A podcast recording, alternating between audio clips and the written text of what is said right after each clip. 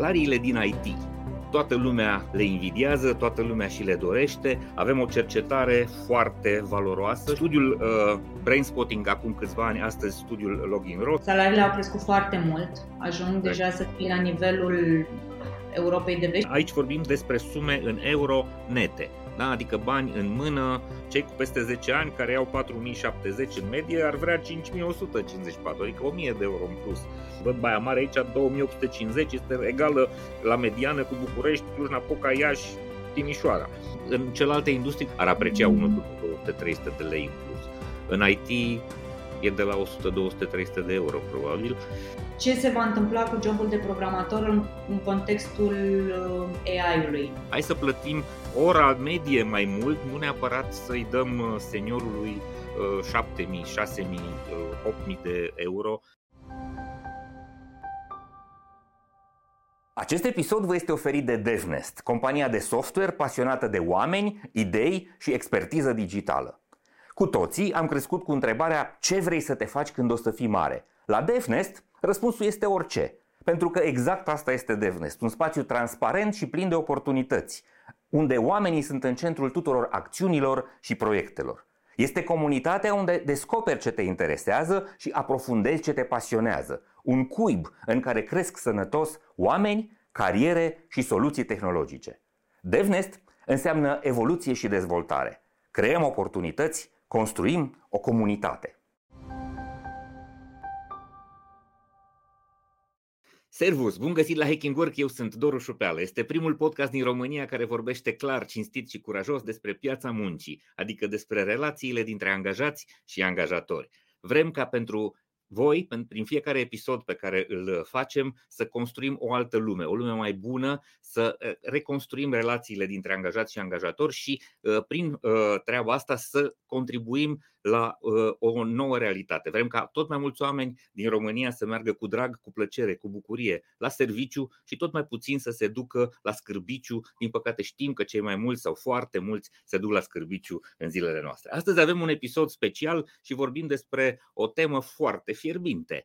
Salariile din IT toată lumea le invidiază, toată lumea și le dorește. Avem o cercetare foarte valoroasă și foarte serioasă care se face de câțiva ani în România și uh, pe baza căreia o să purtăm o discuție. Uh, noi de la Cluj, din studioul nostru de la Stables, cu Ana Giurcă de la București. Servus, Ana! Bună! Mulțumesc Ana de invitație! Cu mare drag. Ana este un om pe care îl urmăresc de foarte mulți ani și a cărei muncă este foarte prețioasă. Este de 18 ani în piața de tehnologie din România. A lucrat foarte mulți ani la uh, o marcă pe care cei mai mulți o cunoașteți, Brainsporting, una dintre agențiile de recrutare din uh, sectorul IT. De uh, ceva vreme este managing partner la LoginRo, este o platformă nouă dezvoltată de cei de la Brainspotting, care își propune să um, atragă în companiile din România cele mai valoroase talente din tehnologie și mai ales să readucă acasă specialiștii români de top aflați în diaspora. Uh, studiul Brainspotting acum câțiva ani, astăzi studiul LoginRo, se face de foarte multă vreme și ne arată în fiecare an pulsul uh, pieței. Um, Ana a lucrat cu a participat la deschiderea peste 20 de centre de RD, de Research and Development uh, în România. Știe cum gândesc companiile și de peste 10 ani recrutează și studiază oamenii care lucrează în companii, le oferă date din industrie și uh, consultanță, mai ales pentru profesioniștii tech și pentru firmele din IT. Un pic despre cercetarea uh, voastră, Ana, înainte de a începe discuția, 5609 respondenți, în fiecare an au fost foarte mulți, peste 5000 și anii trecuți, oameni care lucrează lucrează în industria de software. Uh, răspunsurile au fost colectate anul ăsta între ianuarie și februarie 2023. Uh, avem în, uh, între respondenți 6% top management, adică director și vice president C-level, 28% middle manager, adică manager și team leads și 66% membri ai echipelor, profesioniști în diverse roluri. Un grad de senioritate destul de mare, avem 57% sunt adunați oameni care lucrează de peste 6 ani în industrie, în, între aceștia 33% lucrează de peste 10 ani, deci sunt foarte experimentați, 29% sunt mid, experiență medie, 2-6 ani și 13% sunt începători cu experiență între 0 și 2 ani. Bun, cam asta este uh, 5600 de respondenți. Hai să vedem ce ați aflat uh, de la ei. Sau înainte de toate, care sunt concluziile tale cele mai importante? Sau ce ai înțeles de anul ăsta? Ce s-a schimbat radical față de anii trecuți? Uh-huh. Uh, păi, cred că prima concluzie e una în care pe mine m-a mai liniștit un pic. Pentru că în ultimii doi ani efectiv mi-era frigă când veneau rezultatele, când se apropiau rezultatele, pentru că piața efectiv a bubuit în contextul pandemiei, tot felul de modificări de comportament, creșteri salariale. Mă așteptam poate un pic să mergem mai departe, să continue acele trenduri din pandemie. Pe de altă parte, zic că mă mai liniștit pentru că pare că acele trenduri, din punct de vedere comportament de angajare, s-au uh, stabilizat au crescut, acum suntem la același nivel uh, din pandemie, atenție, nu neapărat că am revenit pre-pandemie și sunt aici, o să ne uităm pe date și putem să ne uităm efectiv pe acele comportamente la care mă refer. Iar din punct de vedere salarial, acestea cresc. Aici nu mai uh, ar fi iar o surpriză dacă s-ar opri din creștere. Au crescut iar în medie cu 20%. Salariile în euro, da? Deci nu în lei. Da. Da. Uh-huh. Ok, acum euro-lei uh, s-a, s-a păstrat proporția uh, uh, în ultimii ani, euro și, mă rog, da. leul stă tot acolo la da. 5 lei pe un euro, uh-huh. deci cumva salariile la valoarea lor în monedă stabilă au crescut cam cu 20%, spui. Cam cu 20%, Față da? de anul trecut. Față de anul trecut. Deci. Față de anul trecut, dacă ne uităm uh-huh. istoric în date, în ultimii 3 ani au cam crescut cu 19-20% în fiecare an. Uh-huh. În general, când vorbesc de salarii, mă refer la salarii pe carte de muncă. Uh-huh. Dacă mă refer la altceva și anume PFA SRL, o să menționez că e vorba despre PFA și SRL. Au crescut și veniturile celor de pe, pe, care lucrează PFA și SRL. PFA undeva la 17%, dacă nu mă înșel, SRL-ul mult mai mult, SRL undeva la 34%. Dar, uh-huh. mă rog, cred că putem atinge subiectul acesta în momentul în care ajungem la salarii. Concluziile principale, așa, foarte în mare, că din punct de vedere comportament ne-am stabilizat. Au fost niște okay. trenduri care mizam totul să ia mai multă amploare, n-au luat. Care uh, dintre ele? Care trenduri? La ce vă așteptați? Uite, de exemplu, în ultimii doi ani a crescut foarte mult atractivitatea pentru beneficiu de tip stock options, uh, stock uh-huh, options. Acțiuni, să primească acțiuni. Uh-huh. Da. Uh-huh. Anul trecut a crescut, cred cel mai mult, sau în anul în care s-a produs listarea UAPF, parcă anul trecut, uh-huh. nu? Da, a fost un trend. Uh-huh. Da. Am ajuns undeva la 42% dintre respondenți îl consideră extrem de atractiv. Mă așteptam să crească, nu. Uh, suntem undeva, suntem în continuare la 42% un trend, iar la nivel de um, atractivitate pentru beneficii, um, pe care începusem să-l urmărim în ultimii doi ani, a fost cel de part-time work. Am văzut că a început încet, încet să crească, a ajuns, a ajuns anul trecut undeva la 16%, mă așteptam să crească în continuare și nu a crescut, e în continuare la 16%. Uh-huh. Mhm. Acestea sunt două exemple mm, care m-au surprins un pic Uh-huh. Unul are legătură cu un potențial extrem de mare de venituri pentru oameni și întotdeauna ce e uh, venit salarial, ce sunt bani, întotdeauna sunt uh, capătă atractivitate extrem de mare.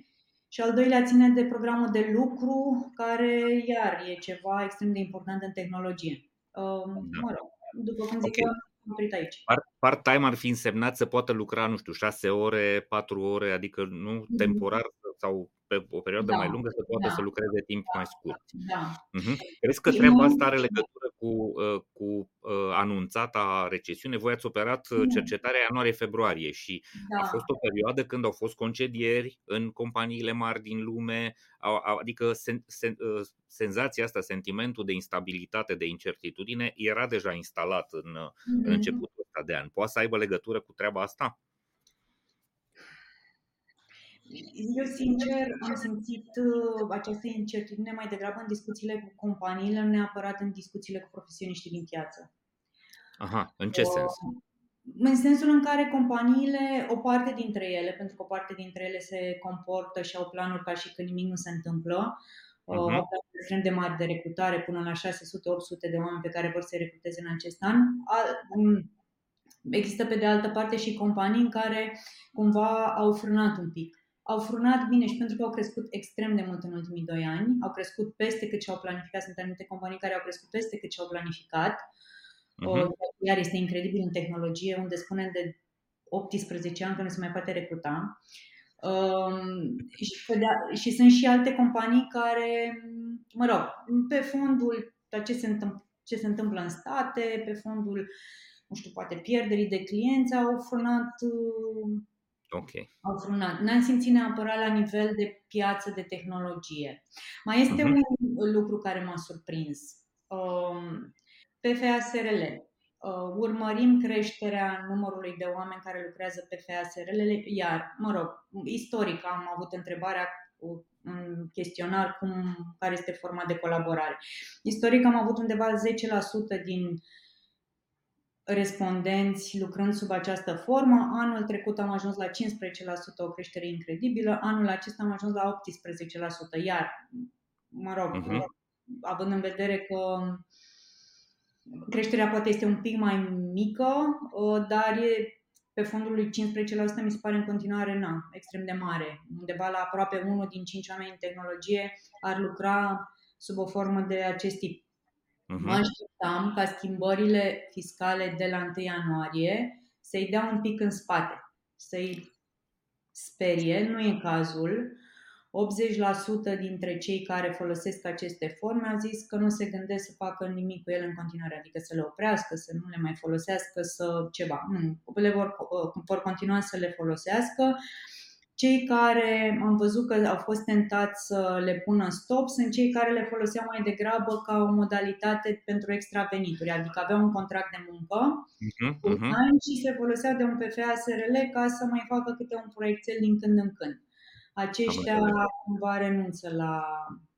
Am înțeles. Ok, hai să luăm slide cu slide. Colegii mei o să ne ajute cu proiectarea lor și uh, să încercăm să le comentăm. Uh, primul este legat de uh, de ce pleacă. Da, i-ați întrebat pe cei care uh, uh, uh, au răspuns, 5600 de respondenți, uh, de ce ți-ai schimbat ultimul angajator? Asta a fost întrebarea și răspunsurile le vedem pe ecran. În primul rând, adică răspunsul cel mai mare, 70%, am primit o ofertă salarială mai mare, după care 32%, foarte interesant, e un procent destul de mare, mi se pare mie, am primit uh, o șansă să lucrez la un, uh, un produs mai bun sau uh, să lucrez cu tehnologii mai complexe, deci e provocarea profesională.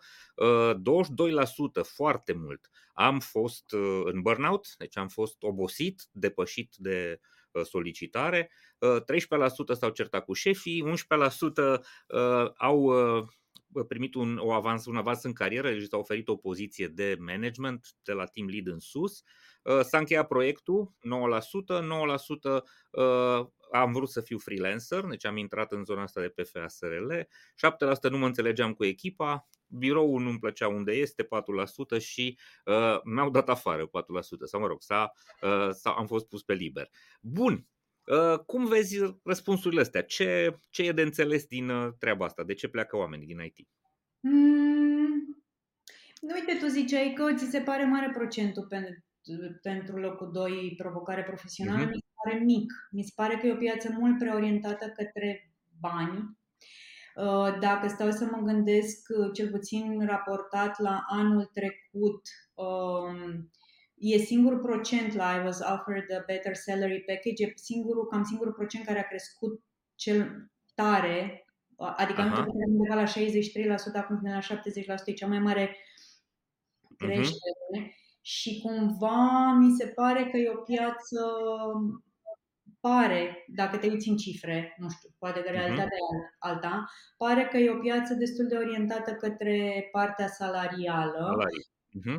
Da, și poate mai puțin către proiecte și tehnologii și ce, nu, nu știu. Da. Uh-huh. Uh, Cred că Dar...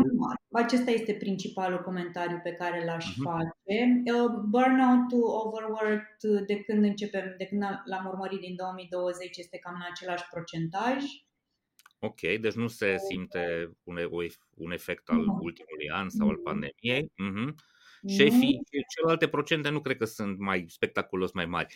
Uh, eu aș vrea să explic de ce am zis că 32% mi se pare mare. Tocmai mm-hmm. pentru că știu că piața este o piață de outsourcing unde uh, oamenii caută salariu și nu au mari așteptări legate de a lucra și la ceva deștept, cu o provocare profesională mm-hmm. sau uh, a lucra cu ultimele tehnologii. De-aia mi se pare, mi se pare de salutat, în sensul că asta ar fi direcția în care ar trebui să meargă și organizațiile ar trebui să se lupte, uh, chiar dacă sunt în outsourcing, să dea niște proiecte care sunt mai interesante, mai provocatoare și care le dau oamenilor șansa să aibă acces la tehnologiile cele mai recente. Mi se pare bine că este 32%, mi se pare că e în creștere față de anii trecuți, dar uh, uh, mă surprinde că a ajuns acolo. Asta e un lucru foarte bun. E un lucru foarte bun. Da, da, da. Acum, că 70% au vânat salariu mai mare, asta mi se pare tipic uh, pieței și cumva uh, faptul că ați observat această creștere de 20%, care este de invidiat de oricine vine din altă industrie, nu, ai de capul nostru, 20%, abia dacă s-au dat 2, 5, 7% pe aici, pe acolo. Uh, e, e semnificativ. Bun, alt comentariu legat de asta mai ai sau putem să mergem nu la... Neapărat. Perfect. Să mergem la următorul. Beneficii. Ce beneficii au acum oamenii? Deci, ce beneficii au astăzi? Și uh, nu o să le mai citesc eu. Hai să vedem cum le interpretezi tu. Ce, ce ți se pare de aici remarcabil? Mm, nu pot să zic că mi se pare ceva remarcabil.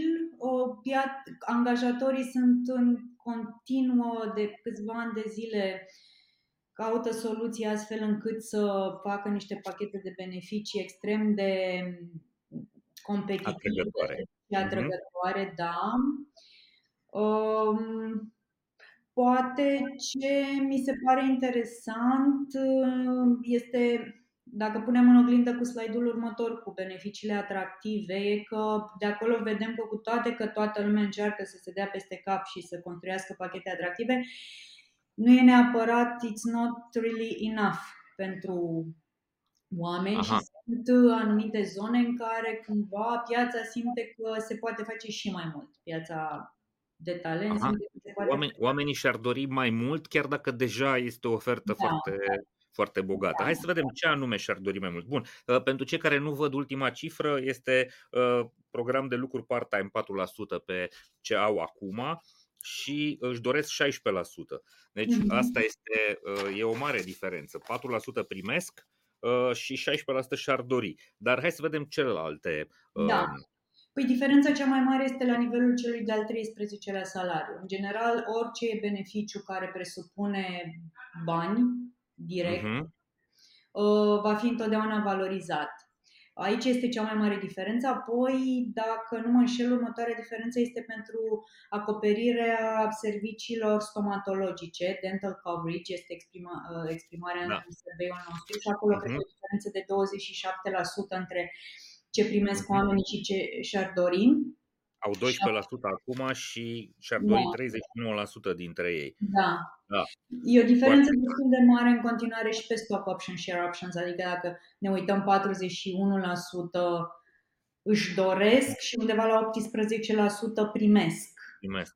Însă, da, deci cumva ă, Asta cu al 13 la salariu e clar, e de la 12 mm. la 63, deci 51% sunt nemulțumiți că nu primesc al 13 la salariu. Ă, și probabil o uh, nu văd bonusul anual ca al 13-lea salariu, ci ar vrea un al 13-lea salariu. Bonusul este văzut ca altceva, nu? Este o mhm. împărțire a profitului cumva. Ok, deci oamenii vor acțiuni, vor al 13-lea salariu, cel mai mult, vor uh, asigurare uh, dentară, adică asigurare medicală care să aibă și servicii de stomatologie, Ehm, și în rest ă, diferențele nu sunt atât de mari față de ce au, nu între ce au și ă, ce ar vrea să primească. Da, mai sunt niște situații așa oarecum amuzante. Ia să de vedem. Exemplu, pe work from home, dacă ne uităm, atractivitatea este de 61%. Uh-huh. Și este un beneficiu oferit în proporție porție de undeva 80%. Deci cumva work from home în momentul de față e mai oferit decât este dorit. Aha. Uh, dar, dar nu e așa.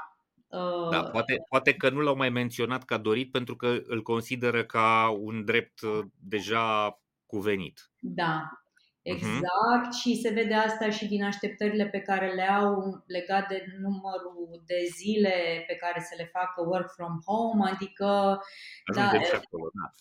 Mhm. da, Cei mai mulți vor 5 zile de acasă și să nu, undeva la 80% în zona aia sunt. da, uh, da. mhm.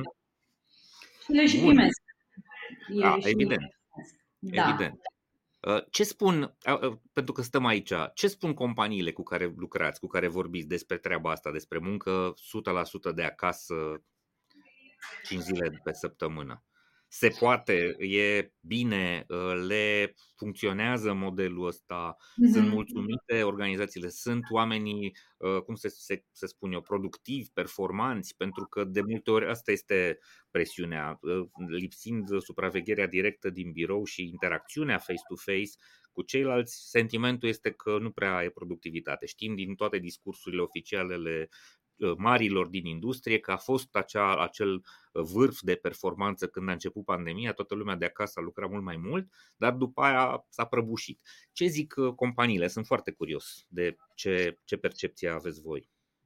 Um, nu știu, e ciudat. Așa, sunt și excepții, dar cele Mhm. mai multe companii cu care noi vorbim în momentul de față și-au uh, făcut un design de program uh, hibrid, cu Mhm. două zile poate sau trei zile de la birou, dar pe care nu-l impun.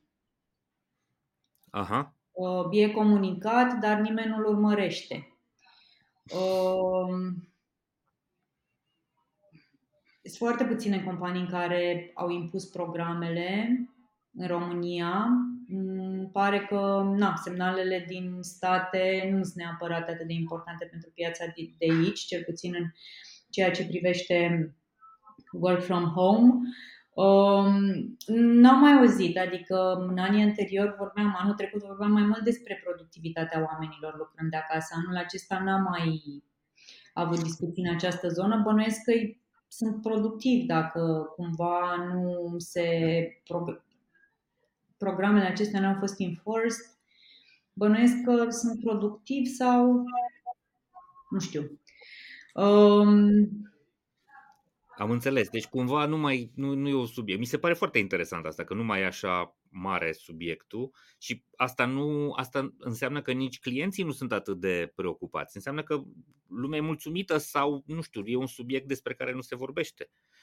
Pentru că cei mai mulți au clienți, nu cei mai mulți au uh, lucrează pentru niște proiecte ale altora. Uh, Dacă Da. nu există probleme de productivitate, Da, probabil. Uite, acum dacă stau să mă gândesc la nivelul proiectelor de recrutare, în general avem puțin, sunt și clienți, 10, poate 20% care spun full remote. Altfel, Aha. clienții vor uh, hibrid, mhm, nu ar angaja pe cineva care nu e dispus hibrid, dar ei, pe de altă parte, au uh, un tip de program uh, hibrid dacă, pe care nu-l impun, știi? am înțeles. Um, pare că e o situație astfel aranjată, astfel încât, mă rog, cât o ține, ține, dacă se schimbă ceva, să poată să vină și să comunice că... Așa, așa mi se pare și mie, că este, hai să uh, punem uh, în înțelegere că e hibrid și când o să se dea semnalul de la cei puternici, nu știu, la cine dictează în piață că băieți, hai să mai venim și pe la birou, s-ar putea să atunci să apară clopoței și de la organizațiile noastre. Haideți că o zi, două vă așteptăm pe aici să vă arătăm Da. ce cafea avem, uh, poate ne Da. mai întâlnim, poate facem o ședință. Ok, am înțeles. Uite, e o întrebare în afara uh, chestionarului, pentru că mi-a venit acum și mi se pare interesant, că am vorbit de productivitate. Uh, ați simțit că, n-ați întrebat, poate la anul întrebați, ați simțit cumva tensiune în piață, mai ales la candidați legată de apariția acestor instrumente AI care scriu cod, ChatGPT, uh, tot Mhm. felul de uh, idei care vin poate și clienților. Băi, s-ar putea să înlocuim o echipă de 12 uh, softiști cu una de 6 și să mai, să mai lucreze și ChatGPT la proiect. Uh, uh, se simte asta? Uh, aveți uh, semnale de genul ăsta? Am simțit chiar în chestionar, nu i-am întrebat direct, dar i-am întrebat de ce teme ar fi discu- ce teme din legate de tehnologie ar fi interesant pentru ei să dezbatem în Login Raw. Uh-huh. Și a apărut de mai multe ori această temă a ce se va întâmpla cu jobul de programator în, în contextul uh, AI-ului. Uh-huh. Chiar și într-un webinar pe care l-am avut pe baza uh, cercetării. Uh-huh. Da, a fost o întrebare care mi se pare că nu, adică mi se pare că cei din piață, oamenii sunt în principiu, de fapt sunt două categorii din câte am văzut. E categoria care începe să se, începe să se întrebe, mai uh-huh. e și categoria care se folosește de AI pentru a-și face jobul. Uh-huh.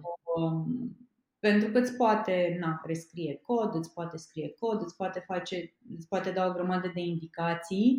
Chiar azi dimineață mă uitam, l-am dat pe Twitter și era cineva care participa destul de activ în stack și spunea că de aici încolo cel mai probabil nu va, fi, nu va mai fi nevoie să participe pentru că se descurcă foarte bine cu AI-ul. Uh-huh. Adică nu, nu, nu se mai duc pe Stack Overflow. Da, da, da, uh-huh. da. Um, deocamdată, na, cred că e prea devreme să înțelegem ce, să se, ce o să se întâmple și când o să se întâmple. Sunt uh, uh, multe lucruri de luat în considerare aici, adică um, inclusiv uh, proprietatea pe cod, în condițiile în care codul este scris de AI. Um, e un pic cam de vreme, e un pic de isterie acum. Cred că va trebui să mai așteptăm un pic până să ne dăm seama dacă poate fi folosit ca tool de către mhm. programator, dacă îl va înlocui pe programator în forma în care e aici, într-o formă, nu știu, de absolut într-o formă de job basic în care doar scrii cod, cred că e un pic cam de vreme. Dar oamenii din piață resimt. Simt, Subiectul vine. Subiectul vine da. și este dacă nu e pe masa fiecăruia, cumva e în mintea fiecăruia, măcar ca o dilemă. Oare da. dacă și cu parcă... Ok, ajungem la slide-ul cu PFA SRL. Cât de atrăgători atrăgătoare sunt aceste forme de uh, lucru și avem așa Ă, mă gândesc să activez asta 35%, habar n-am, nu știu ce să zic, 22%, nu mă interesează sau nu e atrăgător 16%, e foarte atrăgător, ă, n-aș lucra altfel 15%, și ă, schimbările fiscale, invențiile guvernului de la 1 ianuarie le-au făcut neatractive, mai ales PFA-urile, 12%. Da? Dar și SRL-urile pentru că a crescut impozitul pe Uh, venit de la 5 la 8% și uh, unii au fost obligați să se angajeze ca să nu plătească, ca să poată să-și păstreze uh, taxarea asta și să poată să plătească impozit pe, pe dividende 5-8%, 8% mai nou, nu impozit pe profit 16%. Da, bun. Ce zici aici? Care sunt tendințele? Se simte vreo schimbare față de anul trecut? Da, a scăzut un pic atractivitatea, deci practic prima variantă uh-huh. de răspuns. Anul trecut uh-huh. aveam undeva la 43% care luau în considerare opțiunea, acum suntem undeva la 35%. E, uh-huh. e statistic reprezentativ, ă, poate veni din faptul, din, mă rog, toată discuția în jurul schimbărilor ă, fiscale, poate veni din ă, faptul că cei care chiar și-au dorit au trecut anul trecut. Uh, da, corect. Forma uh, PFA SRL. Um, a mai scăzut un pic atractivitatea. În continuare, pe de altă parte, este un procent mare, adică o treime din piață ar lua în considerare această opțiune. O treime din cei care nu o folosesc deja uh-huh. ar lua în considerare această opțiune. Simți, um, uh, ați simțit cumva că uh, valul ăsta de concedieri care s-a întâmplat în IT și care eu presupun că întâi a lovit freelancerii, adică acolo unde s-au întâmplat uh, concedieri, uh, primii care au fost puși pe liber eu presupun că au fost freelancerii pentru că de aia scap cel mai ușor, de aia pe mâine, le spui nu mai am nevoie de tine, nu-ți mai dau ceva de lucru. Și mai mult decât atât e și uh, foarte tăcută schimbarea asta în sensul că nu o să anunțe nimeni. Am renunțat la 12.000 sau la 10.000 uh, de uh, contractori cum a trebuit să anunțe Google sau Microsoft sau ceilalți giganți când au dat afară volume mari de, mm-hmm. de angajați. Da. E posibil să fie în zona asta de atractivitate a SRL-ului și PFA-ului și sperietura asta cu freelancing-ul? E posibil. E mhm. posibil. Mm-hmm. Noi, la nivelul proiectelor de recrutare, sincer, n-am simțit.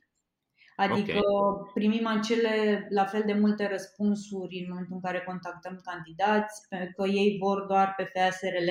Pe de altă parte am avut discuții în piață cu companii care ne-au spus că au fost oameni care au revenit, pe care i-au contactat anterior, nu au vrut decât SRL PFA și acum revin că ar fi disponibil pentru că și-au pierdut proiectul.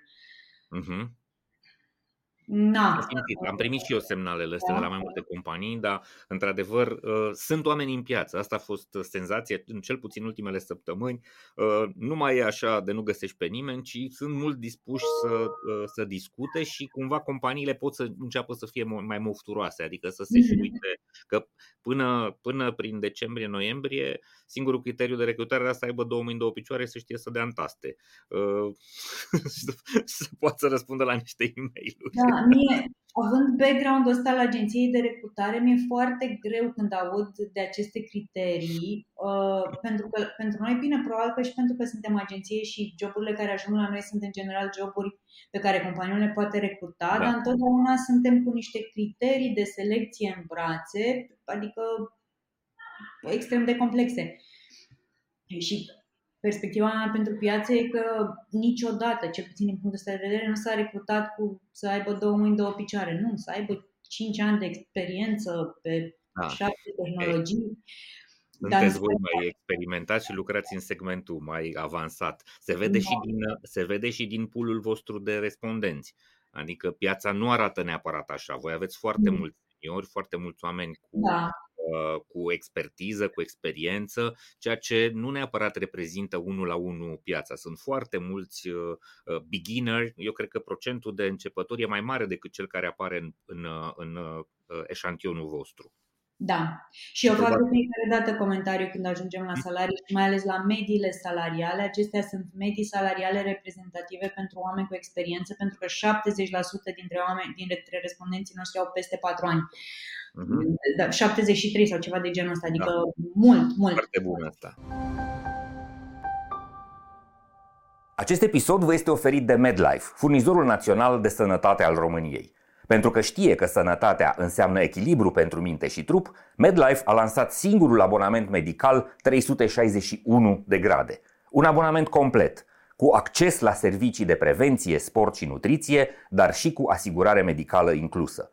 Prin acest abonament, MedLife susține dezvoltarea unui mediu de business sănătos în România. Iar împreună cu MedLife, prin fiecare episod al proiectului Hacking Work, vă oferim inspirație prin idei valoroase pentru organizații sănătoase. Să plecăm de la PFA SRL, să le lăsăm acolo și să vedem uh, satisfacția față de angajatorul actual și cât de dispuși suntem să ne schimbăm. Dar întâi satisfacția față de angajatorul anual. Deci este uh, uh, e întrebarea de NPS, la, în ce uh, măsură ai recomanda angajatorul tău actual către prieteni și colegi și uh, 40% sunt foarte happy, happy și very happy da, cu el. Adică presupun că ați luat de la uh, 9, notele 9 și 10. Da? 9 și 10 sunt uh, promoter dacă o luăm în NPS și cei de la 1 la 6 sunt detractori. 6, 5, 11, 14, 16 și avem uh, 39 minus 16, 23 ar fi un scor de 23% un NPS al industriei, dacă e să să-l calculăm așa.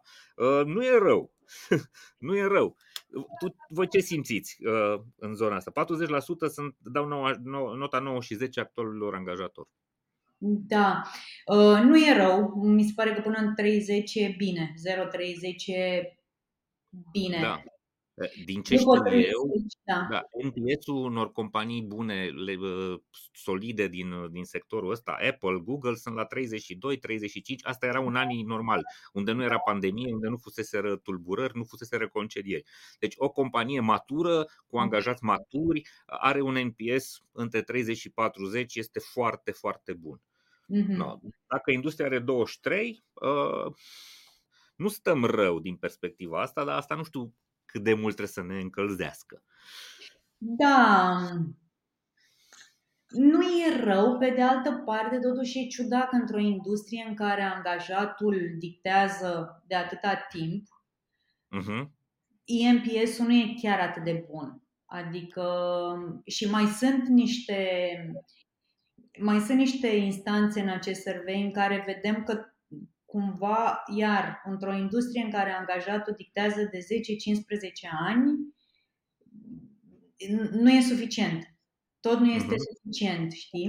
Um, pe de altă parte, da, e un MPS peste, EMPS peste 0, 40% din piață este extrem de mulțumită. Da. Um, e bine. Ok. Hai să vedem și job change availability. Uh, te gândești să. Uh, deci ești, ești dispus să te uiți la oportunități noi de job? Poate, spun 41%, da, cu siguranță 27%, nu doar 17%, 12% pun condiție, da, dar numai ca SRL PFA și 3% numai în străinătate. Uh, deci doar 17% refuză categoric, Restul, uh, yes, maybe și uh, la alte opțiuni este foarte mare, aproape 80%. Mm-hmm. Deci, cumva 80% se uită la piață. Deși avem 40% super satisfăcuți, aia nu înseamnă că nu ar primi niște da, oferte. Da, da. Nu neapărat trebuie să, nu, vor, nu vor să le dea neapărat curs. Da. Uh, și mai avem o, la un moment dat un modul de întrebări în care explorăm un pic uh-huh. mai bine partea aceasta și de unde se vadă că e o piață extrem de activă și nu doar declarativ, pentru că aici avem declarativ 41% ar fi disponibil să audă de oferte de angajare, dar până la urmă aud, intră în procese sau nu. Uh-huh. E o piață care întotdeauna, și cred că toate piețele, când am replicat genul acesta de chestionar în alte industrie, am observat mai mult sau mai puțin aceleași tendințe. Adică tindem cumva, sau eu am tins întotdeauna să cred că IT-știi sunt un pic deosebiți și că au niște comportamente deosebite, dar nu. Pare că, cel puțin în piețele competitive, uh, par să fie aceleași comportamente.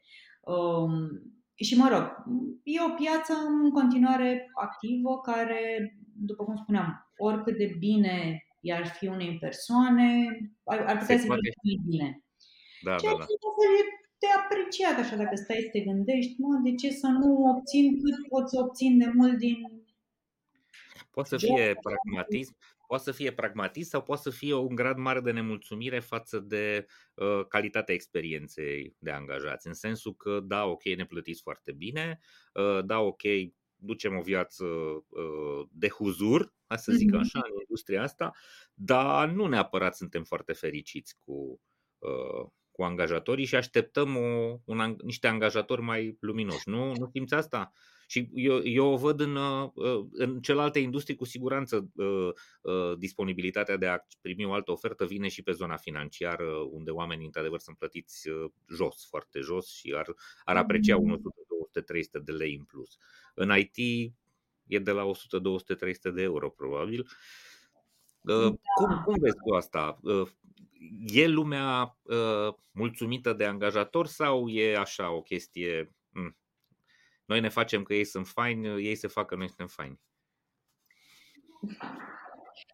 Cred că sunt mulțumiți, cred că sunt relativ neutri, adică nu e nici extraordinar de bine, nu e nici foarte mm. rău, uh, cred că apreciază. Uh, într-adevăr, dacă te uiți așa la cum arată industria și ce primesc, câteodată pare ciudat că, știi, e doar așa, bă, e ok. Pe de altă parte, acum, mai ales în ultimul timp, în discuțiile pe care le-am avut cu companiile, există o frustrare și din partea angajatorului. Salariile au crescut foarte mult, ajung deja da. să fie la nivelul Europei de vest, ceea ce nu e rău, adică suntem în Europa, putem Asta e un lucru foarte bun de apreciat la industria IT pentru că plătește la nivelul uh, străinătății, ceea ce, din da, păcate, în da. celelalte sau în cele mai multe din celelalte domenii încă suntem departe de uh, mm-hmm. ce plătește mm-hmm. vestul. Pe de altă parte, se reproșează talentului din industrie una, o lipsă de competențe pe zona soft, în zona de mhm. proactivitate, în zona de consultanță. Oamenii se comportă consultativ, nu încearcă să vină cu soluții fără să li se ceară sau fără să fie ajuns într-un punct critic sau fără să fie o problemă și atunci cumva am simțit-o din partea asta o oarecare, neapărat, mai nu, chiar o frustrare. Uh-huh. Și o, na. Uh, și, mă rog, în contextul AI-ului, Mm, cred că, apropo, dacă ar exista posibilitatea asta ca GPT, ca GPT-ul să-mi scrie codul, cumva o modalitate prin care eu pot să mă diferențiez ca programator exact în exact, skills, exact. script, da, să fiu consultativ, să înțeleg nevoia, să pot să vin cu soluții creative, să Exact. Da. Um, acolo este zona de oportunitate pentru cei mai mulți profesioniști. Dacă vor să stea sigur în uh, piață, ar trebui să mm. dezvolte abilitățile astea. E foarte bine și mă, mă bucur foarte mult că spui treaba asta și că uh, mă bucur că angajatorii sunt frustrați sau simt o oarecare nemulțumire. Uh, pe de altă parte, aș veni cu niște informații din cercetarea mea de doctorat, care exact despre asta se ocupă. Aș vrea să le spun angajatorilor că acest obicei prost al oamenilor de a executa ce li se dă ca uh, specificație, firmele l-au creat. Și dacă vor să aibă o altă atitudine a oamenilor și un alt, un alt mod de a aborda lucrurile, trebuie să construiască climatul pentru asta, ceea ce, din păcate, nu se întâmplă și trebuie să dezvolte un alt stil de leadership și un alt stil de lucru, astfel încât să cultive o astfel de atitudine. Nu neapărat oamenii sunt reticenți și nu vor să facă, Ă, ci, unul, n-au fost învățați să facă asta, doi, la mână, nu au fost încurajați să facă asta, nu i s-a creat contextul să facă asta. Eu mă bucur foarte tare că există frustrare, ăsta e primul pas în, în a produce niște schimbări. Asta este direcția corectă. Vom avea mai multă valoare comercială și mai multă valoare în ceea ce muncim dacă implicăm intelectual oamenii, le dăm mai multă autonomie, mai multă inițiativă, mai multă responsabilitate și decizie în zona tehnică și în zona de relație cu clientul, dar asta înseamnă înseamnă și alte tipuri de ierarhii interne, alte criterii pe care ne uh, punem managerii, alte tipuri de măsurători pentru performanță. Mm o mulțime de alte uh, lucruri ce țin de o altă cultură. Adică nu trebuie să așteptăm să se schimbe oamenii până când nu suntem noi capabili organizații să ne schimbăm, să schimbăm modul în care punem problema. Uh, mă bucur foarte tare că am făcut treaba asta. Uh, nu era subiectul nostru, dar uh, sper că asta să, să ajungă la cine vrea să audă și cine vrea să învețe. Uh, vrei să mai spui ceva pe tema asta sau mergem la următoarea întrebare? Bun, hai să mergem la următoarea. Super. Criteriile de a evalua angajatorii. Uh, Hai să vedem ce, la ce se uită oamenii. Aici deja avem o distribuție mai mare pe procente mari. Îmi place foarte tare asta. Hai să vedem ce, ce, ce simți tu că e remarcabil aici. Mm, mi se pare remarcabil ce se întâmplă cu ultimele două variabile. Ia să vedem. Uh, Diversitate și CSR. Și CSR, pentru că. Dureros. Da. Piața nu pare să fie sensibilă. Eu știu companiile că investesc, iau în considerare, au programe. Uh-huh. În uh, state e clar un curent foarte puternic în această zonă. Piața de la noi nu pare neapărat să fie responsivă. Întotdeauna m-am mirat, uh, uh-huh. m-am mirat pe două că, mă rog, istorie cred că a fost pe ultimul loc. Da. Um, altfel, um, mă rog, banii, pachetul salarial primează. Da. Și asta. apoi um, compania să fie atentă la well-being și să uh-huh. aibă tot și complexe și tehnologii relativ noi. Pentru o piață uh, dictată de bani, uh, e firesc să fie acel prim criteriu, însă mi se pare, două lucruri mi se par și mie remarcabile aici. Odată faptul că sunt foarte mulți, mulți cei care se uită și la zona asta de uh, bunăstare, de stare psihică și de sănătate psihică și fizică, de complexitatea proiectelor, 67% mi se pare foarte important și cred că asta va fi o zonă unde, unde companiile ar trebui să creeze mai multă valoare. Încă suntem suntem într-o zonă de, în cele mai multe sau în foarte multe companii, proiecte de complexitate redusă sau legacy cu tehnologii ruginite sau cu, nu știu, proiecte la care lucrăm de 28 de ani, ne-am săturat de ele, nici nu mai știm ce Dumnezeu facem acolo. Asta e o zonă interesantă. Carieră și profesionalism, excelență, iar 56%, 30% sunt lucruri foarte valoroase. Referitor la asta cu diversitatea și cu CSR-ul, și pe mine mă doare foarte tare că văd numerele astea. Pe de altă parte, cred că oamenii nu înțeleg și nu au avut repere care să le dea sentimentul excelenței pe direcția asta. Eu nu știu, mm. sau mie mi-e foarte greu să numesc niște organizații din IT românesc care excelează la zona asta de diversitate. Asta, adică să fi făcut lucruri remarcabile, să fi stabilit niște, niște, da. niște să, să devină benchmarks, da? să zică, băi, da, asta înseamnă diversitate. Atâta vreme cât diversitatea și incluziunea sunt numai niște chestii făcute din declarații, semnăm niște, uh, uh, nu știu, luăm o diplomă, ne dăm niște premii la niște conferințe și asta e tot, uh, nu funcționează. Diversitatea este foarte legată de zona asta creativă și inovativă. Acolo se vede foarte mult diversitatea și Uh, uh, cum să spun eu, echipele, uh, când proiectele sunt complexe și oamenii au multă autonomie în a construi intelectual, acolo se întâmplă diversitate în proiect. Noi, mm-hmm. echipele noastre, cele mai multe arată la fel. Sunt, avem 5, 6, 7, 10 oameni cu aceeași specializare, cu același uh, uh, traiect profesional, cu același nivel de experiență, unde Dumnezeu vede diversitatea acolo. Și doar diversitatea de gen chiar nu este uh, semnificativă în contextul ăsta. Da? La fel în zona asta de CSR. Păi hai să vedem ce companii din uh, IT-ul din România sunt remarcabile în zona de responsabilitate, sunt angajate pentru niște cauze fabuloase, remarcabile, interesante. Nu, toți au aceleași uh, tipuri de uh, proiectele care sunt uh, mai degrabă de PR, nu de CSR. Am fost și am plătat copăcei, am făcut niște donații la o școală, am făcut un, uh, un internship pentru nu știu ce, adică lucruri foarte subțiri nu există un angajament, nu există, cum să spun eu, identitate și poziționarea organizației în a rezolva o problemă. Da, uite, noi suntem firma de IT care, nu știu, revoluționăm, digitalizăm educația din România. Hai să vedem. Adică ceva care să aibă impact când vorbim de CSR, nu știu, cel mai la îndemână exemplu sunt două, acele două doamne care fac un spital. Ăla e remarcabil. Mm-hmm. No. Să vedem o companie IT care a făcut gratuit sau, nu știu, pe spatele său digitalizarea ă, statului sau educației, mm-hmm. sau, adică ceva care să fie wow. Și atunci s-ar putea să existe diferențiator și oamenii să se uite, da, mi-ar plăcea să lucrez la firme de genul ăsta care uite ce fel de angajament și ce fel de impact au în zona asta. E doar un, un comentariu uh, legat de asta. Nu, și, și dacă îmi permiți, o să-l folosesc mm-hmm. și eu. mi-am notat mental acum și o să folosesc și în discuții pe care le mai avem cu clienții noștri sau cu companiile din piață, pentru că e, adică unghiul din care ai abordat toată treaba mi se pare foarte bun.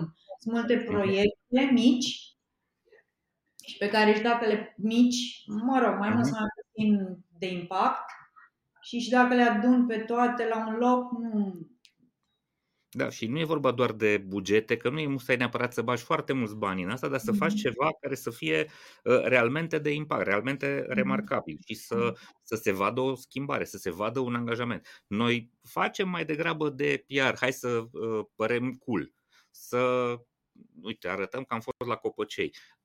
Să fiu iertat, e foarte bine să facem plantări de păduri, dar nu văd uh, unde e componenta digitală în planta copaci și nu văd inovație acolo. Adică, mi se, da, dacă facem niște hărți, niște sisteme de monitorizare a calității aerului, niște, niște lucruri care să aibă realmente evaluare și să aibă o componentă digitală puternică, s-ar putea să se uite oamenii și să zică, bă, și asta mi se pare interesantă, nu doar banii. Da, îmi place să fiu plătit bine, dar vreau să văd și că munca mea are un oarecare impact sau compania mea uh, are o vorbă de spus uh, serioasă, are un cuvânt greu de spus în, în zona asta. Bine, uh, am intrat foarte mult într-o zonă care pe mine mă pasionează și uh, uneori mă și irită, dar mergem mai departe. Hai să vedem așa. Procesul de recrutare.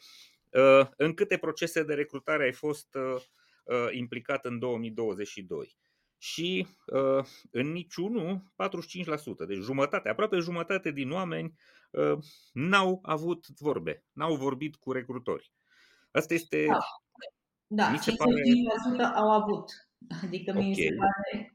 Știi cum e dintr-o piață, jumătate din piață a participat la cel puțin într-un uh-huh. proces de recrutare în care au avut minim un interviu, adică nu doar că uh-huh. un angajator să mă întrebe dacă mă interesează.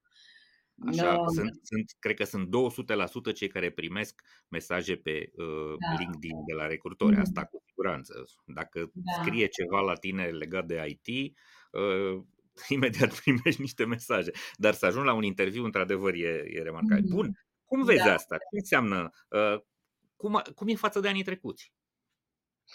Mm, pot să-ți spun și din față de anii trecuți. Uh, bine, până la un anumit nivel, pentru că a fost pentru prima dată când am vrut să înțelegem un pic mai bine partea de procese de recrutare și am inclus întrebări de acest tip uh-huh. aici. Și pentru prima dată când avem niște repere.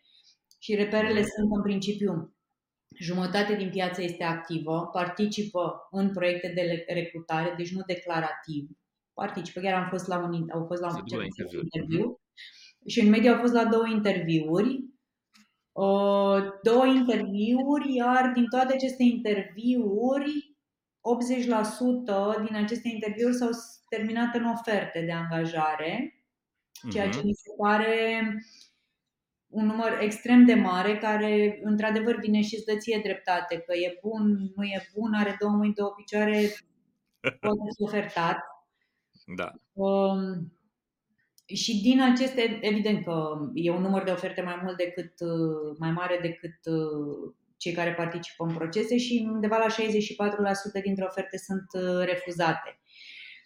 Um, mi se pare, na, e o situație așa de invidiat sau a fost de invidiat până acum. Practic, în te-ai săturat de jobul tău, ai garanția că probabil că nu faci nimic, știi cum e. Te uiți pe LinkedIn, răspunzi la niște mesaje și na, poți să vezi care e...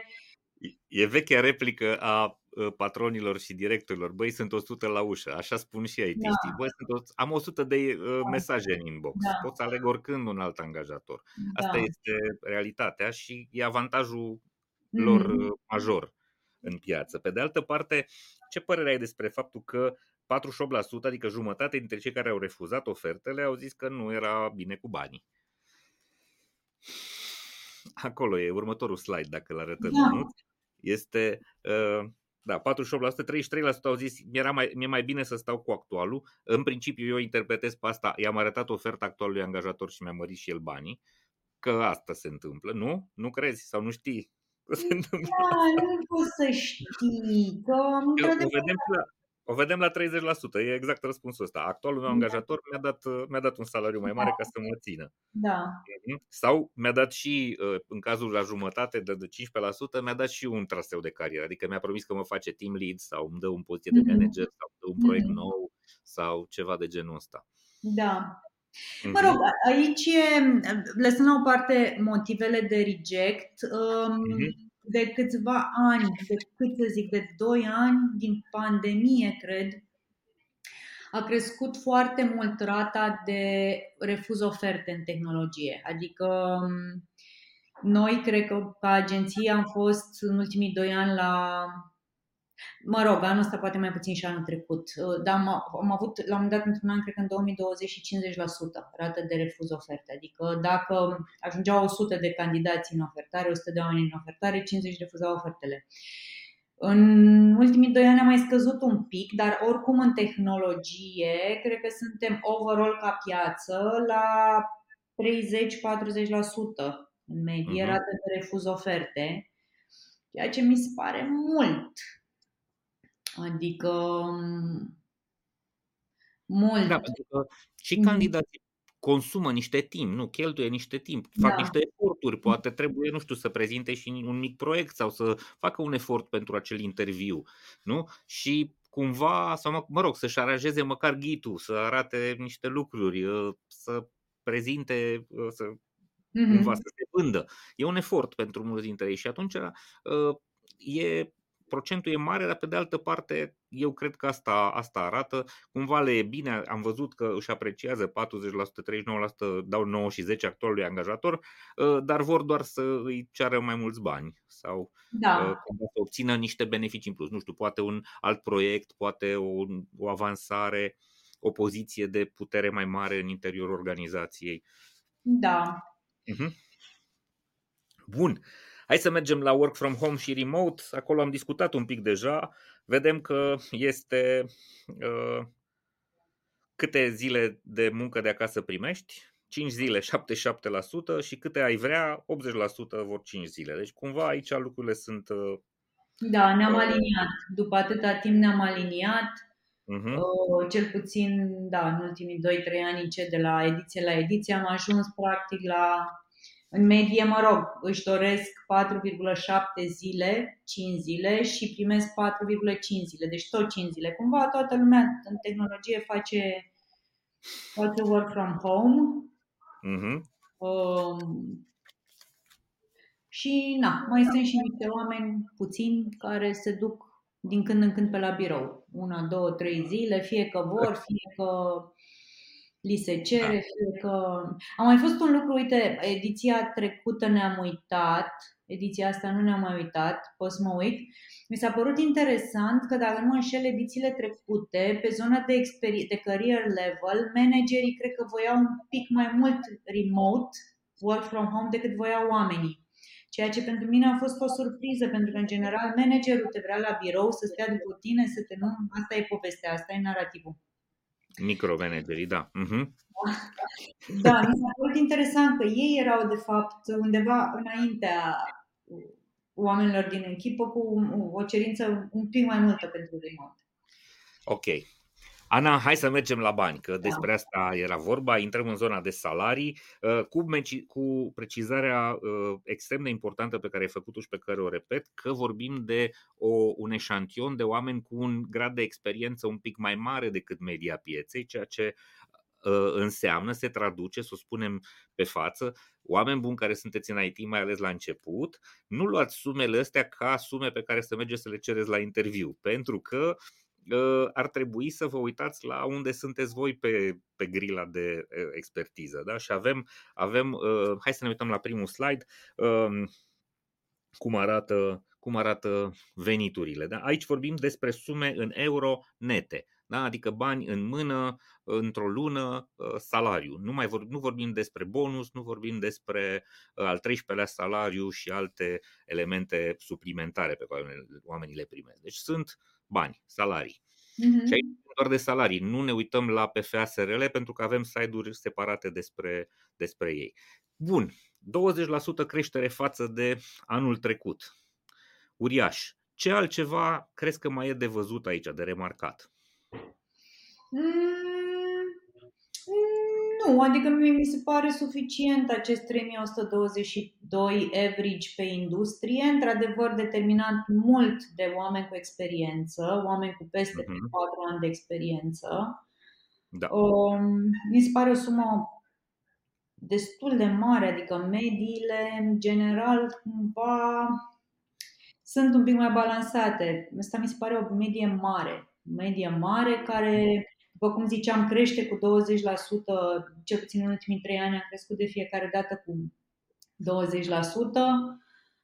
Um, pentru niște sume nete, na. Uh-huh. Uh, altceva nu cred că aș mai avea ce de spun, Ce spun companiile cu care lucrați, Ana? Mai pot să ducă ritmul ăsta și anul viitor și peste 2 ani? Adică tot cu 10, 12, 20% creștere în euro Uh, ok, avem o inflație, avem o scădere a puterii de cumpărare, că vedem că nu mai cumpărăm aceleași lucruri cu același euro, aia e limpede, uh, dar totuși uh, o, tariful orar pe care îl poți da sau prețul pe care îl poți da unui, pe un proiect unui client, nu știu dacă poți tot timpul să-l crești cu uh, procentul ăsta în fiecare an. Mai duce piața creșterile astea? Probabil cei care reușesc să vândă proiecte bine reușesc să ofere și aceste creșteri salariale. Um, am observat, pe de altă parte, și mă rog, e un lucru care se întâmplă de mult, dar acum parcă ia și mai mare amploare, concentrarea companiilor pe a recruta entry level uh, la nivel de sute, adică iau 200 de oameni entry level, tocmai probabil pentru a ocoli um, salariile, preferă uh-huh. să mhm. investească în oameni pe care să-i crească și să nu, pentru că nu au de unde să plătească acei bani. Sincer să fiu, acum nu vreau să exagerez, dar am auzit și de companii care de multe ori pe baza așteptărilor salariale pe care le au seniorii, au recrutat doi seniori anul trecut din 50 de angajați. Știi? Adică, na, unele companii pot să ducă, altele găsesc soluții.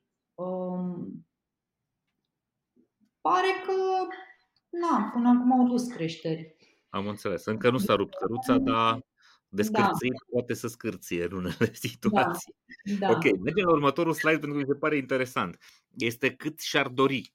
Da? Este ce fel de salariu crezi că este, ar fi uh, drept pentru uh, cât câștigi tu. Și aici oamenii visează la ceva cu 29% mai mult în da. medie. Da? Mă uit la cei cu peste 10 ani care iau 4070 în medie ar vrea 5154, adică 1000 de euro în plus. Uh, foarte mult, foarte da. mult. La fel și, și juniorii, adică juniorii cei mai începători, sub un an experiență, ar vrea 1581, 1600 față de 1100. Da. Wow! E... Da, e, e acești 29% de asta aici, că pe parcursul chesti- raportului vedem anumite zone, anumite momente în care nu poți să. e greu de înțeles cum o piață cum o piață care primește deja atât de mult consideră că s-ar putea și mai bine. Ce mi se pare aici, întrebarea, până acum îi întrebam dacă ar fi să schimb jobul, câți bani ai vrea în plus, ceva formulat mai frumos. Aha. Am schimbat întrebarea, pentru că, na, așa iar declarativ, cât ai vrea să câștigi, na, 100%. Poate fie intangibil, da, exact. Da. Întrebarea pe care o punem de 2 ani este cât consider că este fair, cât consider că este corect să corect. câștigi acum pentru responsabilitățile și experiența ta. Uh-huh. Um, și, mă rog, cu medie cu 29% mai mult. Deci e în continuare o presiune în piață pe salarii. Probabil uh-huh. dacă se menține și dacă nu vom fi afectați sau vom fi afectați puțin de uh, ce urmează să se întâmple economic în lume, uh, probabil că vom vedea și la anul o creștere salarială poate de 20% la nivelul mediei în industrie sau ușor mai mică, uh-huh. să nu fie totuși ușor mai mare pentru că ar fi deja debalansant pentru na, pentru economie în general. Totuși sunt niște mm-hmm. oameni care da. Um, aștept mai degrabă ca această creștere să nu fie neapărat una în, în cifre, ci să fie o creștere în, în calitate, nu în cantitate. În sensul că uh, mai degrabă să dispară salariile foarte mici, da? sau să, să, fie, să crească mult salariile mici, nu neapărat cele foarte mari. Știi? Cam asta ar adică piața se maturizeze în sensul că avem mai multă expertiză, putem să facem o muncă mai valoroasă, hai să plătim uh, uh, ora medie mai mult, nu neapărat să-i dăm uh, seniorului uh, 7.000, 6.000, uh, 8.000 de euro, uh, pentru că asta s-ar putea să fie mai puțin posibil. Mm-hmm. În da. sensul în sensul, deși în același timp se poate întâmpla și asta. Hai să creștem complexitatea și valoarea proiectelor pe care le livrăm. Hai să nu mai vindem neapărat la oră, ci să vindem la valoare proiect și atunci s-ar putea să uh, avem inclusiv zona asta, să putem plăti uh, în mod egal ca o firmă din Germania sau din Marea Britanie sau din, uh, nu știu, Statele Unite, pentru că livrăm aceeași calitate, același produs. Dar asta înseamnă mai mm. multă maturitate și în zona de relație cu clienții, să nu fie a doua, a treia mână, să fii direct în relație cu ei, ceea ce se întâmplă din ce știu eu, în cazul tot mai multor companii, adică încep să fie pe picioarele lor, să aibă niște clienți stabili, să aibă mai multă uh, maturitate în piață și să poată să spună, uite, asta e valoarea uh, muncii noastre, nu mai socotim în ore, ci socotim în, în uh, produs livrat. Uite, asta ar trebui să fie uh, valoarea. Mm-hmm. Eu cred să mm-hmm. se întâmple asta, dar mai degrabă cred că dacă vor fi creșteri, vor fi, uh, va fi o restrângere a plajei de salarii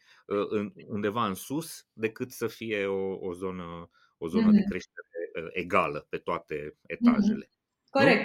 Și să știi că și cei 20% Uh, pe ultimii ani, această creștere a fost mult determinată de creșteri salariale pe persoane. Bine, au crescut și salariile din orașele mari, din marile huburi. Pe de altă parte, au crescut destul de mult salariile din orașele mici, pentru că companiile au recrutat remote, companii da. din afară, mă rog, companiile din afară au recrutat pe FASRL, dar au pus o presiune pe salarii din, inclusiv din orașe mici și mult din creșterea asta a venit din faptul că, mă rog, oameni care poate aveau aceeași experiență, dar pentru că stăteau într-o zonă care nu e București sau Cluj, câștigau mai puțin, au început mm-hmm. să câștige mai mult, au început să câștige la nivelul orașelor mari și atunci, na, uh, overall, media a crescut. Uh, și da, sperăm ca de aici încolo să fie creșteri, dar să fie susținute, de, creșterile să fie susținute de joburi din ce în ce mai complexe și soluții din ce în ce mai complexe. Și uite, mai am un exemplu pentru care, uh-huh. uh, și tu câteva exemple care să susțină lucrul ăsta, dar la nivel de recrutare vedem din ce în ce mai multe poziții de arhitect, cereri pentru din ce în ce mai multe poziții de arhitect, lucru care nu se întâmpla până acum. Soluțiile se gândeau, mhm. se făceau în altă parte, e, de exact. șase luni, 8 luni, sunt, vin constant 2-3 de companie și na, mi se pare iar o veste foarte bună. E un semnal foarte bun. Da, asta înseamnă că primim mai multă responsabilitate în privința designului și putem să începem să vindem soluții uh, integrale, nu uh, oameni oră. Da, da. Bună, asta e o treabă foarte bună. Poate de cele mai multe ori uh, firmele mamă delegă către filiala din țară uh, inclusiv zona asta de design al uh, soluției și de responsabilitate în, în, în construcția soluției sau încep să se maturizeze firmele noastre, firmele care sunt cu mm-hmm. capital autohton. Bun, excelent. La zona de bonusuri anuale, să vedem slide-ul Ionuț, 51% primesc bonus, deci doar jumătate dintre uh, respondenți, deși, încă o dată spun, avem respondenți mai maturi decât piața, deci cumva probabil dacă ar fi să moderăm uh, acest procent ar putea să fie sub 50%, da? undeva 40 ceva la sută dintre profesioniștii din industrie primesc bonus anual și bonusul este undeva la 13% din salariu anual, ceea ce înseamnă probabil încă un salariu. Cam asta ar fi uh, ideea. Ce ar fi de zis aici, Ana, dacă ți se pare ceva remarcabil? Uh, mi se pare, uh, mă rog, un comentariu pe care l-am, aș putea să-l fac uh, e legat de evoluția istorică pe acest indicator. De acum patru ani, cred că îl măsurăm. Acum patru ani eram undeva la 35% din piață care primeau un bonus și de patru ani încoace, în fiecare an am crescut până la 51%. Și anul trecut am fost undeva la 52%, de anul trecut până acum nu s-a modificat, pare că nu s-a mhm. modificat nimic, nici ca procent al bonusului, nici ca număr de oameni care îl primește. Um, până în 2022, cumva au fost niște creșteri mai mari. Uh-huh. E o creștere, pe de altă parte, mai mare în termenii bonusului efectiv, care acum e undeva la 4600, acela 13-lea salariu, pentru că media pe industrie a crescut foarte mult, a ajuns la 3100 mhm. versus 2500 cât era anul trecut și atunci valoarea bonusului e mai mare. În rest, na, da. cred că ce e mai interesant e poate slide-ul următor, care sunt criteriile da, da, da. Cum, da, da, pe baza aceea au primit bonusul, 50%, mm-hmm.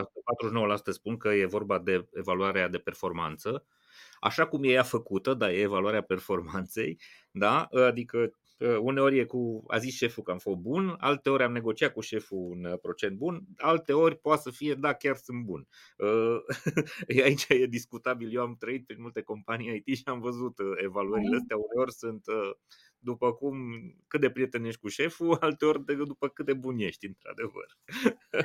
am văzut oameni da. Am văzut oameni perfect mediocri care erau top performers în zona de bonusuri pentru că se evaluau între ei.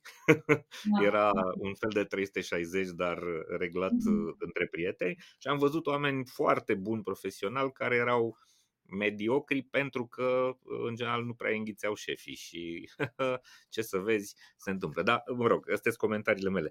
Zim, zim cum vezi tu lucrurile astea legate de bonusuri anuale. Da, mi se pare interesant că avem undeva la 18%, unul din uh-huh. 5 da. oameni primește bonus da.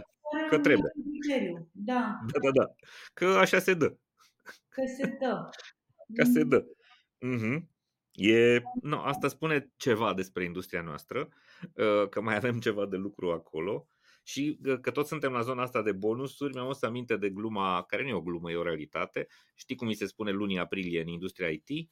Este luna mm-hmm. păsărilor călătoare, că este fix după ce se dau ah. bonusurile, știi? Adică, uh, în general, uh, companiile dau în luna martie bonus, evaluarea asta are loc de lungul lunii ianuarie-februarie, nu? În martie se stabilesc sumele, se încasează banii și în aprilie deja toți sunt uh, în discuții da. sau deja acceptă oferte din alte părți. Și-au încasat bănuții, hai să mergem mai departe. Ok, Bun, hai să mergem pe orașe, uh, să vedem, e ceva ce ai vrea să remarci uh, la zona da, asta da. de, de orașe? Uh-huh.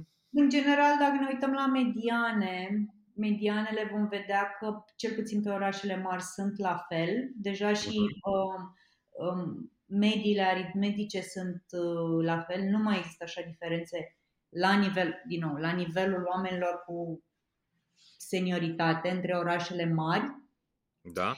Și deja, mă rog, suntem pe un trend în care și orașele mai mici în curând vor ajunge tot acolo, se vor alinia salariile din punct de vedere uh, mediane și media aritmetice cu siguranță în următorii ani.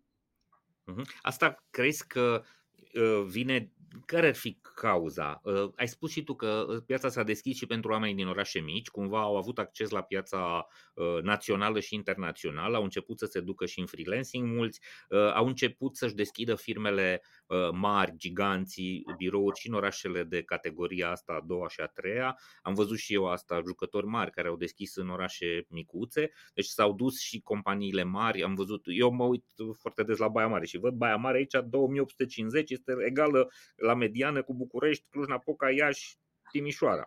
Surprinzător. Și cu Craiova. Da? Uh, hai că Craiova e un oraș mare. Baia Mare este uh, un fel de sat uh, cu da. autobuze. Da, nu, nu, nu înțeleg. Și anul trecut Baia Mare a apărut extrem de bine în cifre salarial. Mm-hmm.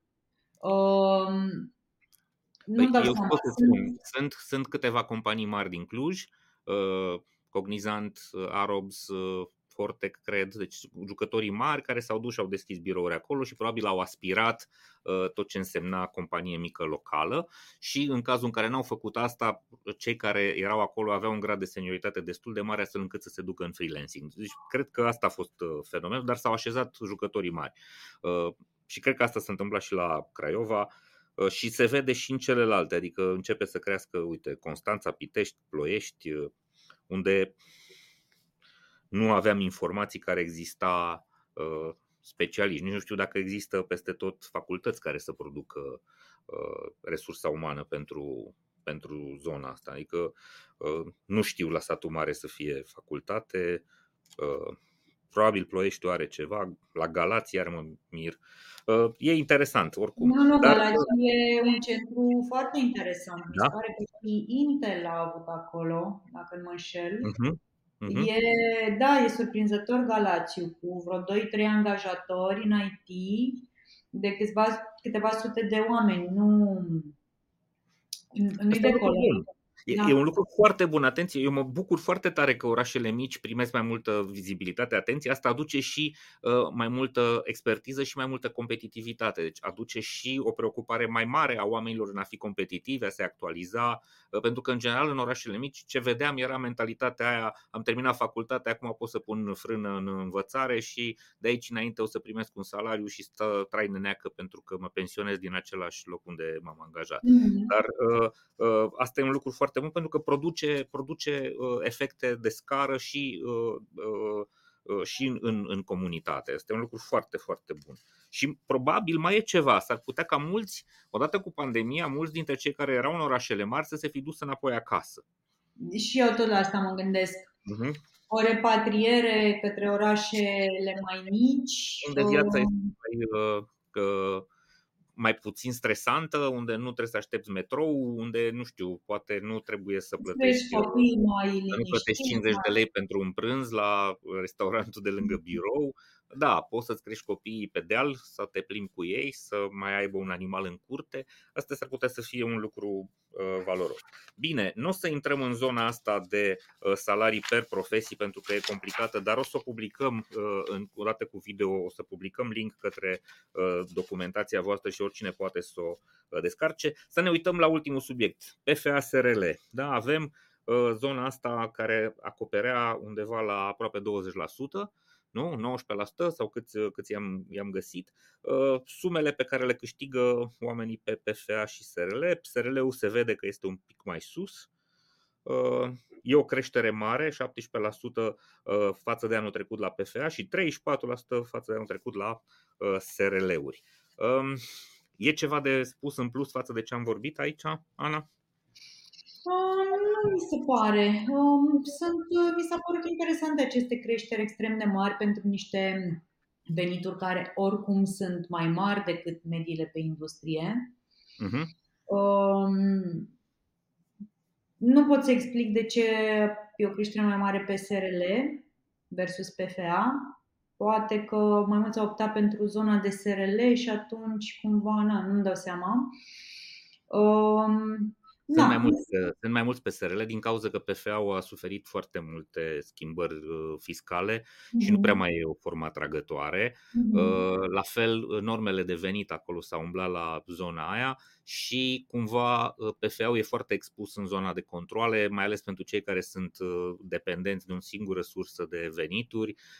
Riscurile sunt destul de mari. Au fost controle în ultimele luni ale anului trecut. Deci da. cumva, da, da, da, Ministerul Finanțelor Arnafu s-a dus un pic peste peste, peste unii oameni din zona asta, așa că uh, cumva li s-a părut mai fezabil uh, SRL-ul și, uh, și poate pentru că este mai ceva mai solid ca, ca formă de organizare și mai, mai e ceva, SRL-ul s-ar putea să fie mai funcțional în relația cu firme de afară față de PFA, care pentru firmele de afară PFA e o invenție uh, pentru mulți dintre cei care sunt de afară uh, ce Dumnezeu e asta și ce, mă, sigur e fiscalizat, sigur e legal, adică pot să aibă unii dintre clienți uh, uh, dubii sau rețineri. Mm-hmm. Da. Ok, bine.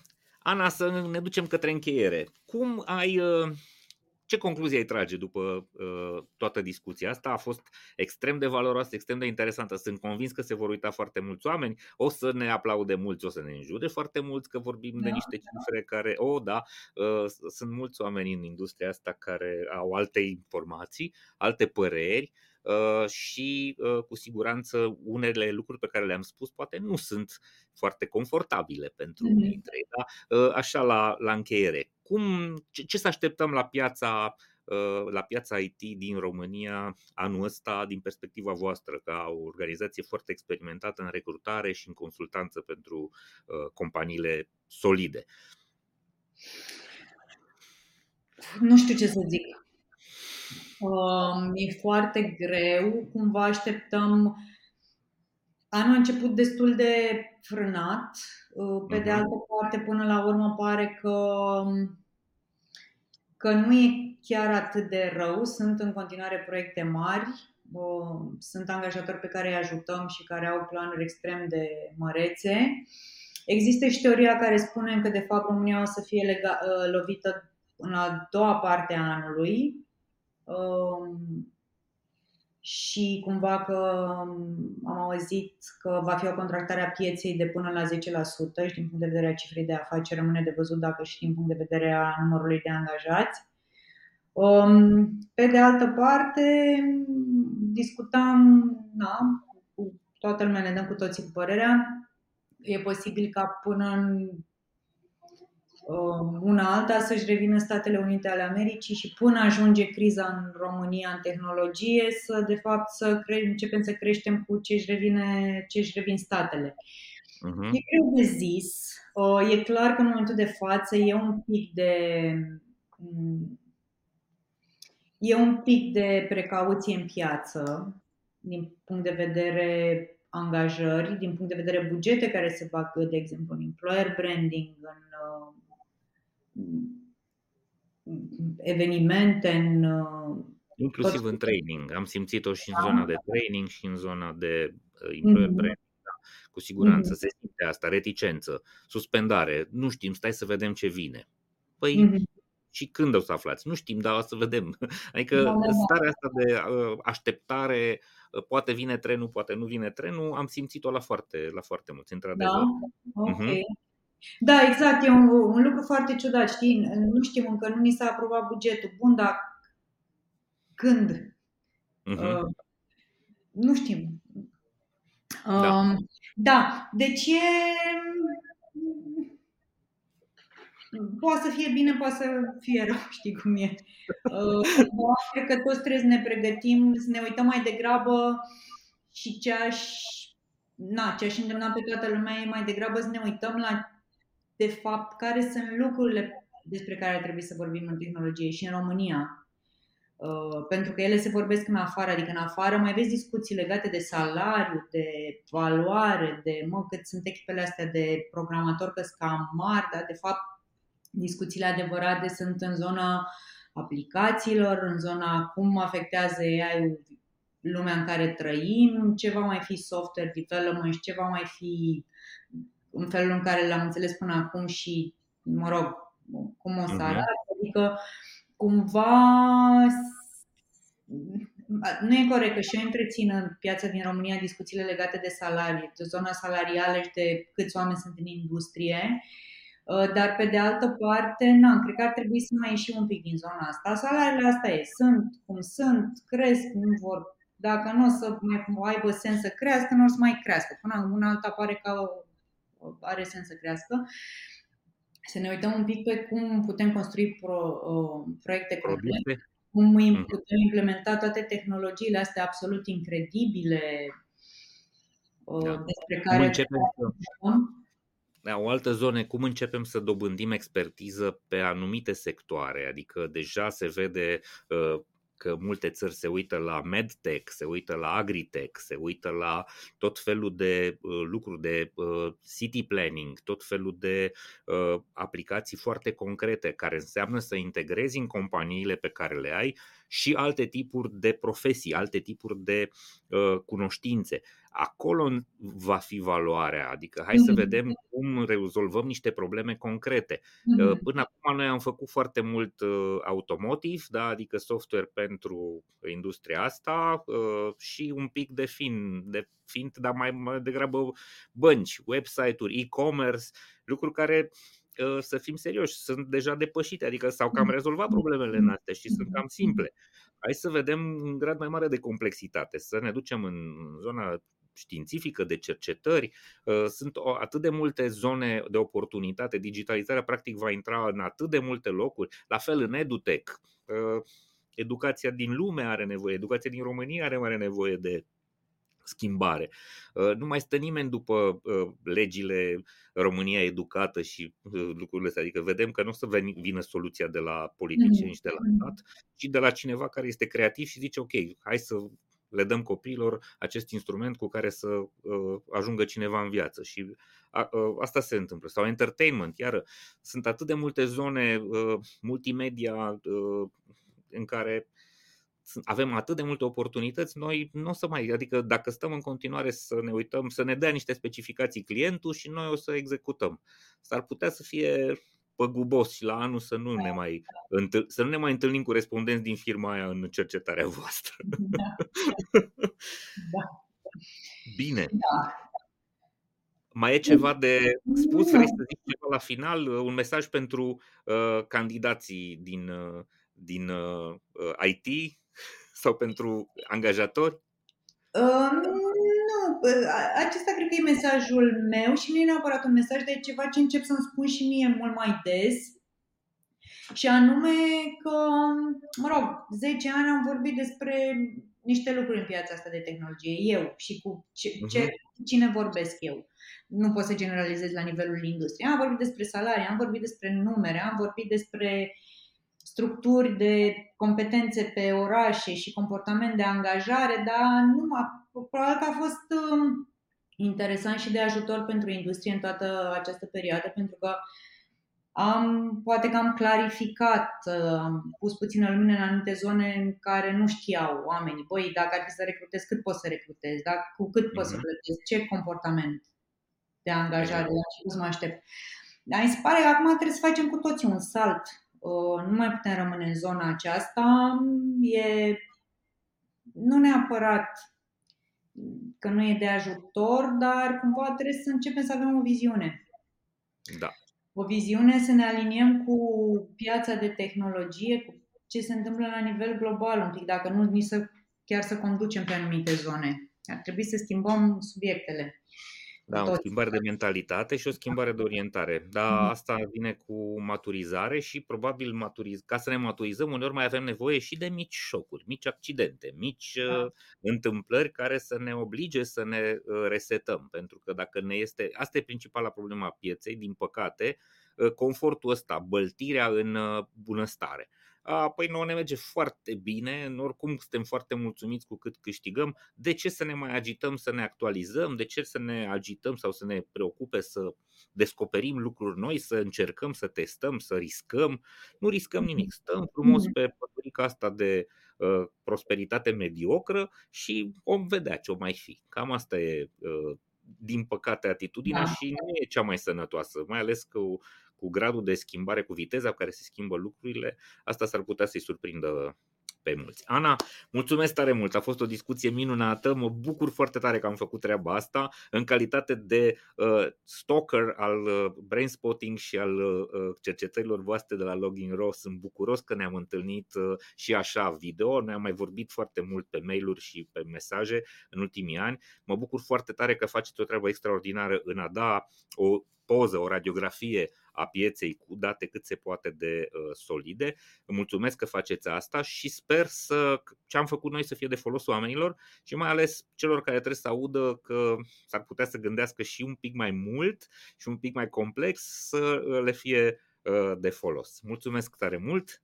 Și eu mulțumesc, Doru! Sper că a fost de ajutor. Ne mai putem auzi și cu, poate, nu știu, propunem și alte subiecte și mai putem dezbate mm-hmm. și altele și mult succes în ce faceți în continuare! Mulțumesc tare mult, dragii mei! Vă mulțumesc tare mult că v-ați uitat la episodul ăsta și că ne scrieți, ne spuneți ce facem bine și ce nu facem bine. La Hacking Work vrem să vă ajutăm pe cât mai mult dintre voi să mergeți la serviciu, nu la scârbiciu. Vrem să ajutăm la o schimbare de mentalitate, o schimbare de paradigmă în piața muncii. Vrem să cultivăm ceea ce se numește leadership adevărat, să facem un pic de curățenie în ierarhiile mai puțin fericite din organizații și în principiile cu care, din păcate, multe organizații operează în relația cu angajații lor. Până la următoarea noastră întâlnire, vreau să vă urez să fiți sănătoși, voioși și mintoși și să ne întâlnim cu drag și cu bucurie la o discuție nouă din uh, seria podcasturilor Hacking Work. Urmăriți-ne pe Substack avem un newsletter foarte bun, urmăriți-ne pe blog, avem foarte multe articole de analiză și foarte multe date care sunt valoroase, urmăriți-ne pe rețelele sociale, încercăm să facem foarte multe lucruri uh, noi și bune pentru voi, urmăriți-ne pe YouTube, încercăm să avem nu doar aceste episoade uh, de podcast care sunt un pic mai lungi, ci și episoade mai scurte în care vă aducem informație valoroasă și idei uh, deștepte care să vă facă treaba mai simplă și viața mai bună. La revedere, vă mulțumesc tare mult, ne revedem data viitoare. Salut! Urmărește episoadele Hacking Work pe YouTube, Spotify și celelalte platforme de streaming. Abonează-te acum!